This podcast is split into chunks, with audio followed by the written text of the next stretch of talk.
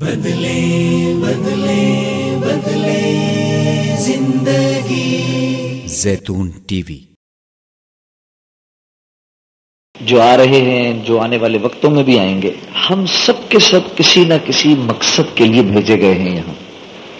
اچھا اور یہ مقصد اتنا بڑا مقصد ہے کہ اس مقصد کو سارے کے سارے لوگوں تک پہنچانے کے لیے اللہ نے آسمانی کتابیں تک بھیجی۔ اللہ کے جو سب سے برگزیدہ بندے تھے، اللہ نے یہ ان کی ذمہ داری لگائی کہ اس مقصد کو میرے بندوں تک پہنچاؤ۔ پھر حضرت عبد الرحمن بن عوف کے بارے میں آتا ہے۔ مسجد نبوی میں بیٹھے ہوتے تھے رسول اللہ صلی اللہ علیہ وسلم کے ساتھ۔ بیت الخلا جانے کے لیے مسجد سے باہر نکلتے تھے تو لوگ پڑ جاتے تھے پیچھے۔ حضرت، میں مال لائے ہوں، خریدیں گے؟ ہاں ہاں بتاؤ بھائی، تم کیا لائے ہو؟ تم کیا لائے ہو؟ تم کیا لائے ہو؟ تم کیا لائے ہو؟ اچھا جی میں اتنے اچھا ابھی لے لینا زور کی نماز کے بعد پیسہ لینا۔ تم بھی تم بھی تم بھی تم بھی، سب۔ بیت الخلا کے نہیں نکلے۔ بیت الخلا سے واپس آئے، حاجت پوری کر کے واپس آ گئے۔ لوگ چمڑ گئے۔ حضرت، یہ مال ہے، یہ مال چاہتے ہیں ہم، ہے آپ کے پاس؟ ہاں ہے۔ کتنے کا؟ اتنے کا۔ لاؤ اپنے پیسے لاؤ۔ تم بھی یہ پیسے لاؤ۔ تم بھی لاؤ، تم بھی لاؤ، تم بھی لاؤ، تم بھی لاؤ۔ پیسے لیے، جن کے پیسے تھے ان کو واپس کیے۔ کہا، مال جا کے ادھر سے اٹھا لو۔ مال پڑا ہوا ہے گودام کے اندر۔ گئے جا کے مال اٹھایا، لے کے چلے گئے۔ اس طرح اللہ ان کے کام بناتے تھے۔ ہاں جب اللہ سے ڈرو گے، آپ صلی اللہ علیہ وسلم فرمایا کرتے تھے عبد الرحمان رحمان کا تاجر ہے۔ میرے دوستو، ہم دیکھتے ہیں، یہاں بارشیں ہوئی جو اللہ کے جتنے دوست تھے، کسی کی فصل خراب نہیں ہوئی۔ سارے نافرمانوں کی فصل تباہ و برباد ہو گئی۔ ہاں نفع نقصان، یہ زمین کیا کر سکتی ہے؟ اس کے اوپر چار پائی لگا کے بیٹھ جاؤ، یہ میری زمین ہے۔ یہ زمین کیا کر سکتی ہے؟ اس کو زمین کو کھودو، نہ اس کے اندر پھل ہے، نہ کپاس ہے، نہ اس کے اندر گنا ہے، نہ کچھ۔ مٹی مٹی ہے۔ یہ زمین یہ زمین تم کو مجھ کو فائدہ پہنچانے میں اللہ کی امر کی محتاج ہے۔ ہاں؟ مسلمان کو ہی جب یہ سبق نہیں پتا تو ہم غیروں تک اس بات کو کیسے لے کے جائیں؟ ہاں میرے پیارو، اور یہ کس بنیاد پہ ہے؟ غلط یقین کی بنیاد پر۔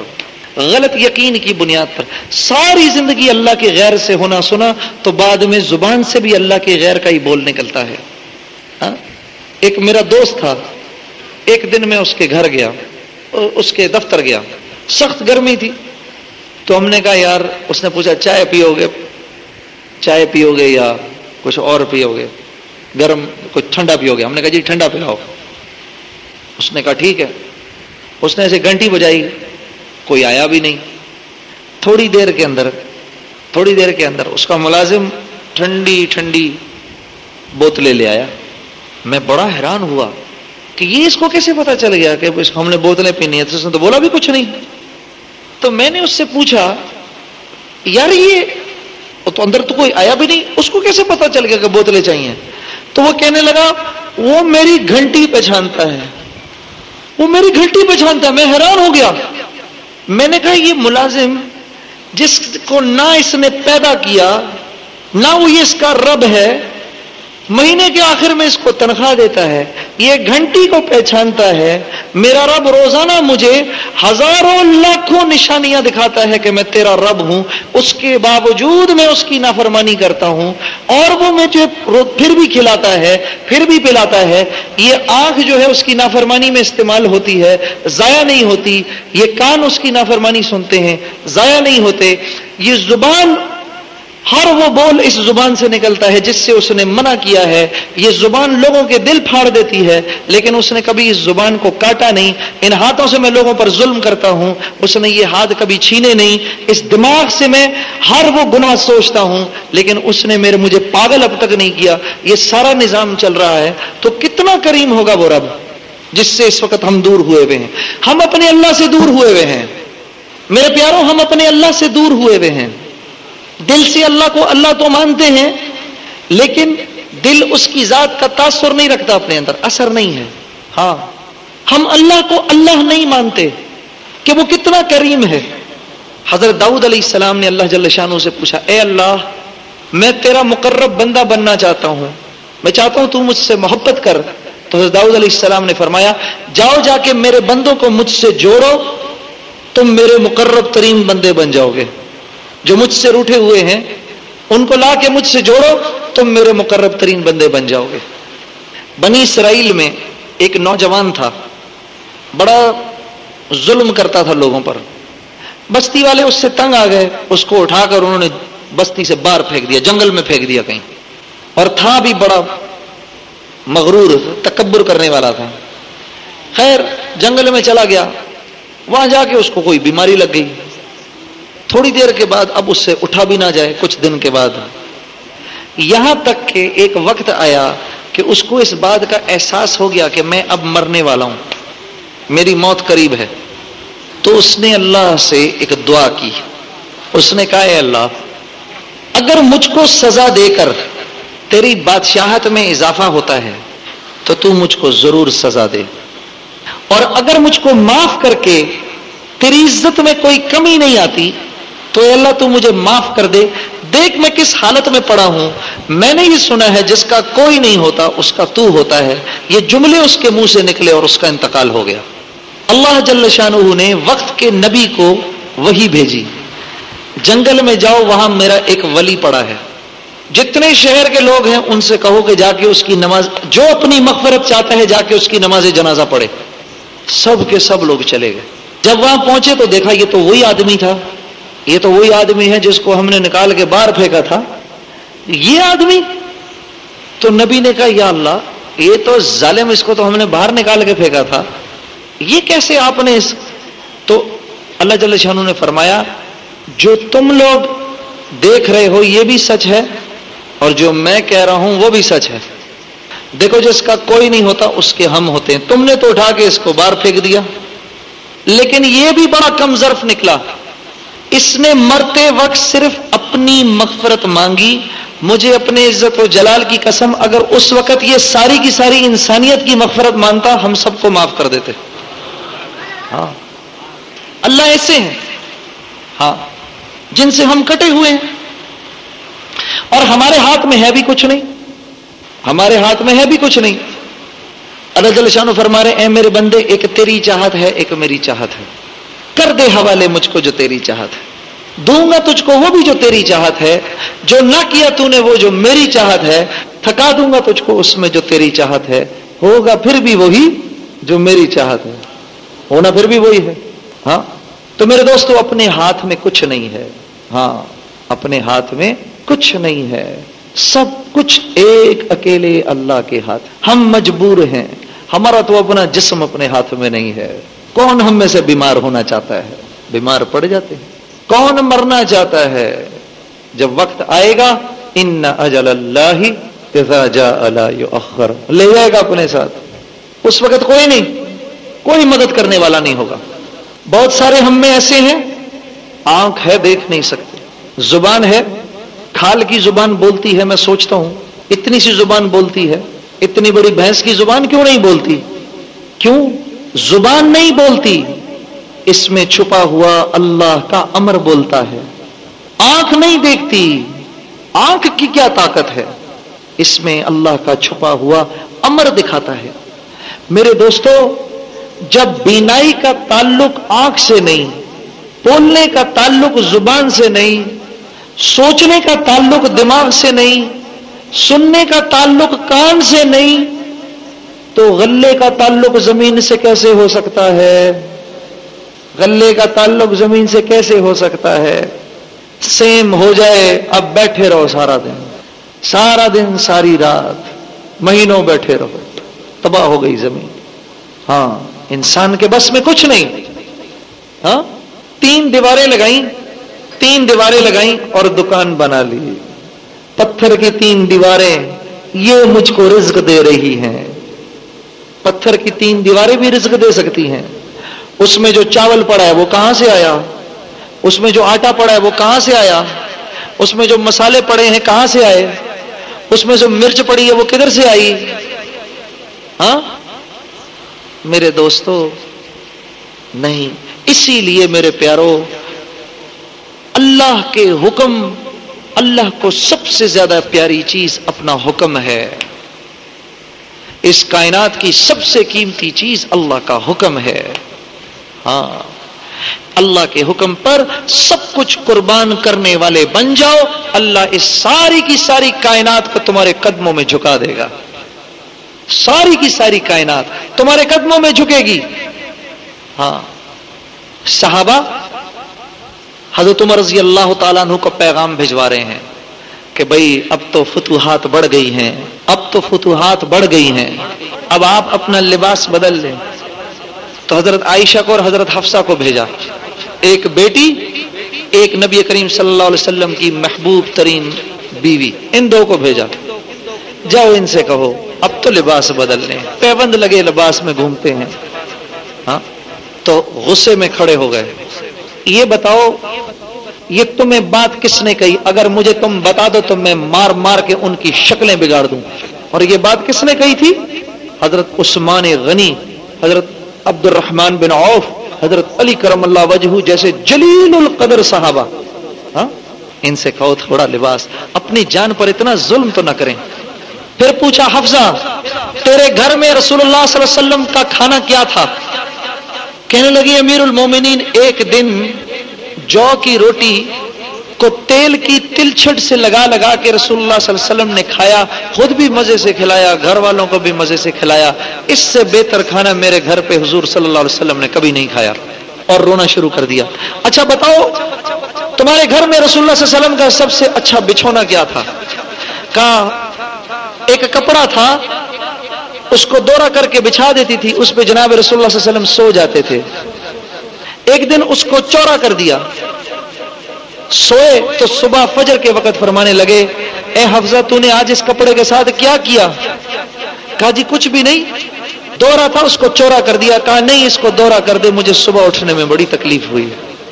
تو فرمانے لگے کہ میرے دو دوست تھے، میرے دو ساتھی تھے۔ ایک ایک راستے پر چلا اور منزل کو پہنچ گیا۔ دوسرا بھی اسی راستے پر چلا اور منزل کو پہنچ گیا۔ اگر میں اس راستے پر نہ چلا تو اپنے ساتھیوں سے نہ مل سکوں گا۔ مجھے بھی اسی راستے پر چلنا ہے۔ زندگی اتنی زاہدانہ کہ دیکھنے والا کہے کہ اس کے تو کپڑے پھٹے ہوئے ہیں، اس کے پاس تو کچھ ہے نہیں۔ ہاں؟ اس کے پاس تو کچھ ہے نہیں۔ لیکن اللہ سے تعلق ایسا میرے دوستو، اللہ سے تعلق ایسا کہ جمعے کے دن کھڑے ہوئے نماز پڑھا خطبہ فرما رہے اور خطبہ فرماتے فرماتے ایک دم زبان سے فرمایا اساریا تو جبل ایساریا پہاڑ کی طرف دیکھ اساریا تو جبل۔ صحابہ بیچ میں خطبہ سن رہے کہ یہ حضرت ساریہ کا نام کیوں لے رہے ہیں؟ وہ تو مسلمانوں کے سپاہ سالار ہیں، دشمنوں سے لڑنے گئے ہیں، یہاں ساریہ کا نام کیوں لے رہے ہیں؟ بعد میں حضرت ساریہ رضی اللہ تعالی عنہ نے بتایا، ہم دشمن کے ساتھ لشکر نبرد آزما تھے، میں نے پوری کی پوری فوج پہاڑ کے پیچھے چھپا دی اور اتنی میں مجھے امیر المومنین کی آواز آئی تو جبل، جب میں نے پہاڑ کی طرف مڑ کے دیکھا تو میں نے دیکھا وہاں پر دشمن کے آدمی چھپے ہوئے تھے۔ تو میں نے فوراً فوج کو اپنی وہاں سے ہٹایا۔ بیٹھے ہوئے مدینے میں، آواز آ رہی ہے ایران میں۔ جب اللہ سے دوستی ہوگی، میرے دوستو، جب اللہ کے آگے سر جھکے گا، اللہ ساری کائنات کو آپ کے آگے جھکا دے گا۔ آپ کو، ہم کو اللہ نے اپنا خلیفہ بنا کے بھیجا ہے یہاں پر۔ اپنا خلیفہ بنا کے بھیجا ہے۔ میرے دوستو، یہ کائنات ہے ہی اللہ کے دوستوں کی۔ یہاں پر مزے صرف اللہ کے دوست کر سکتے ہیں اور کوئی نہیں۔ اور اللہ نے اپنی دوستی کا معیار صرف اور صرف محمد الرسول اللہ کو بنایا ہے۔ کس کو بنایا ہے؟ محمد الرسول اللہ۔ ایک شعر میں شروع دن سے پڑھتا آ رہا ہوں، ادھر۔ آپ لوگوں کی برکت سے وہ شعر مجھے اب ہر جگہ جب بات کرنے کا موقع ملتا ہے وہ میں شعر پڑھتا ہوں کہ کی محمد سے وفا تو نے تو ہم تیرے ہیں۔ کی محمد سے وفا تو نے تو ہم تیرے ہیں۔ یہ جہاں چیز ہے کیا لوہ قلم تیرے ہیں۔ ہاں۔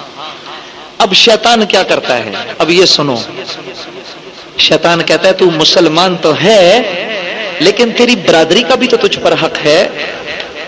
تو مسلمان تو ہے، لیکن یہ جو تیری زبان بولنے والے ہیں، ان کا بھی تو تجھ پر حق ہے۔ تو مسلمان تو ہے، لیکن تو گمن بھی تو ہے، تو ارائی بھی تو ہے۔ ہاں؟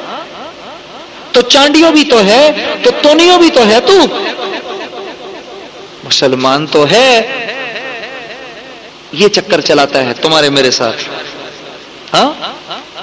میں بھی آپ کو کہوں کہ سندھی بھی کوئی زبان ہے؟ ایک فضول گھٹیا زبان۔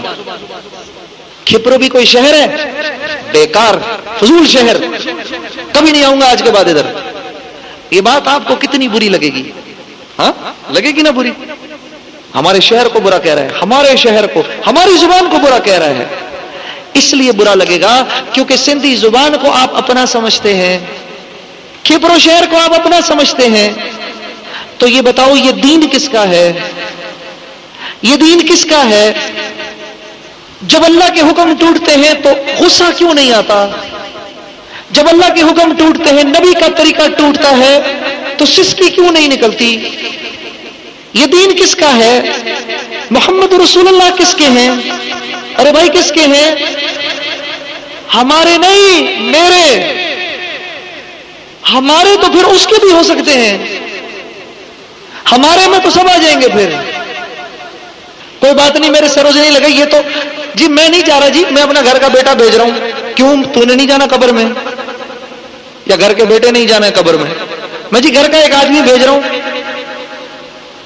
نہیں میرے دوست، یہ دین میرا ہے میرا۔ دین میں کمی آئے اور ابو بکر زندہ رہے، یہ ہو نہیں سکتا۔ یہ جملہ انہوں نے کیوں بولا؟ چھ دکانیں بکی ان کی۔ کتنی جی؟ چھ دکانیں بک گئیں۔ میں بھی دکان رکھتا ہوں۔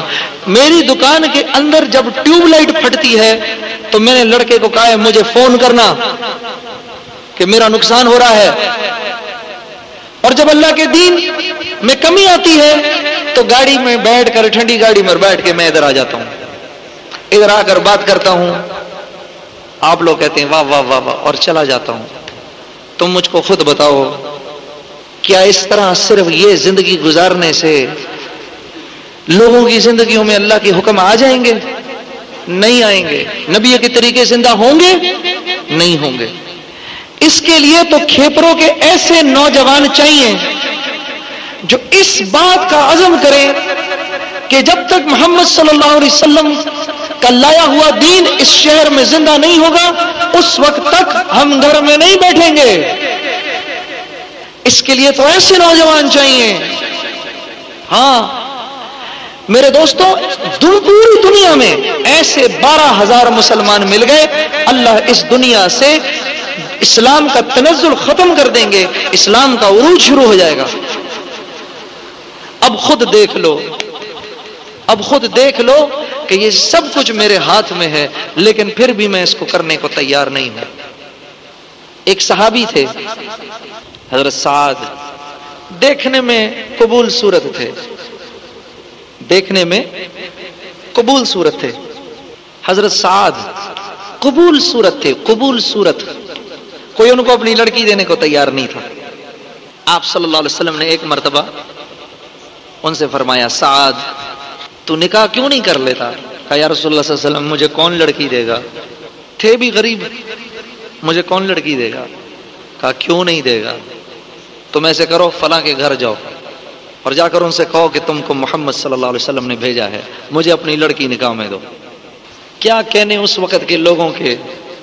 ہاں جی آسان بات نہیں ہے۔ جس زمانے میں میں نے یہ حدیث مبارکہ سنی، اس زمانے میں میری اپنی بیٹی نہیں تھی۔